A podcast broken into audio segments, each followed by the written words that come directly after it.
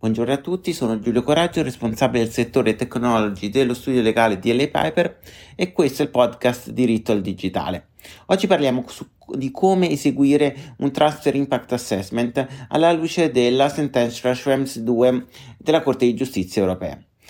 con l'approvazione delle uh, nuove clausole contrattuali standard e con la versione finale delle raccomandazioni dell'European Data Protection Board uh, sui data transfer, l'esigenza di svolgere queste valutazioni è un dato di fatto, espressamente prevista dall'articolo 14 delle Standard Contractual Clauses e quindi a meno che il paese in cui vengono trasferiti i dati abbia uh, ricevuto una decisione di adeguatezza, questa è una valutazione che deve essere svolta indipendentemente dallo strumento che viene eseguito per gestire il trasferimento. Ecco, all'indomani della sentenza Schrems 2, eh, lo studio delle Paper ha sviluppato una metodologia per vo- svolgere questa valutazione, che poi è stata supportata da un tool di Legal Tech che abbiamo denominato Transfer, eh, che consente di fare la valutazione, attribuirgli uno scoring e quindi poter attestare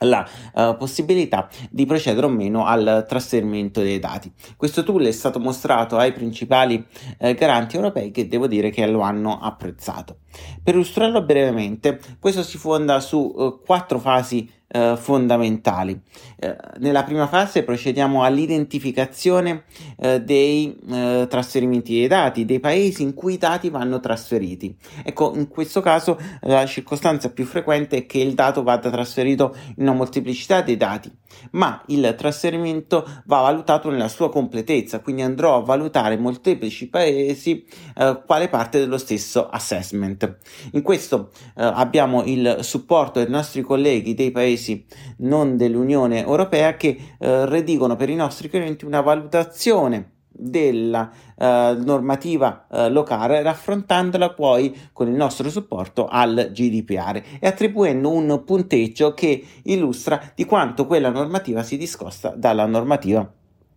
del uh, paese terzo. E tenendo conto anche alla luce della raccomandazione dell'European Data Protection Board uh, anche delle pratiche locali quindi per esempio della case law e se uh, gli obblighi e le previsioni locali sono effettivamente attuate. In secondo luogo si tiene conto delle ulteriori previsioni a- adottate che possono essere contrattuali e su questo supportiamo anche i nostri clienti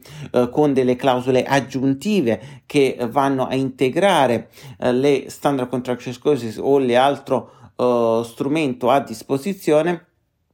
introducendo degli obblighi aggiuntivi che non si contraddicono con quanto previsto dalle clausole contrattuali standard o possono esserci altre misure di carattere tecnico o misure di carattere organizzativo che teniamo conto nella valutazione attribuendo uno score uh, specifico.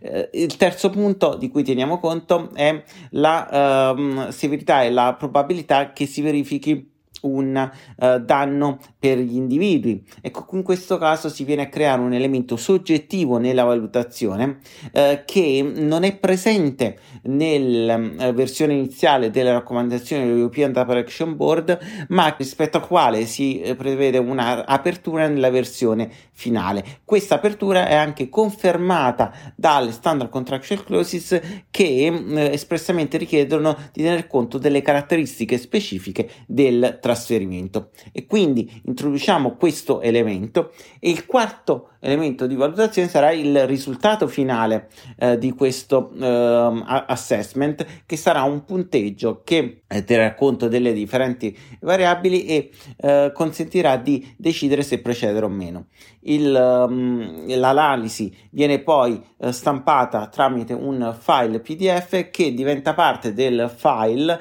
uh, contenente il contratto in modo tale che in caso di ispezione da parte delle uh, autorità privacy uh, può essere mostrata uh, la fondatezza della valutazione.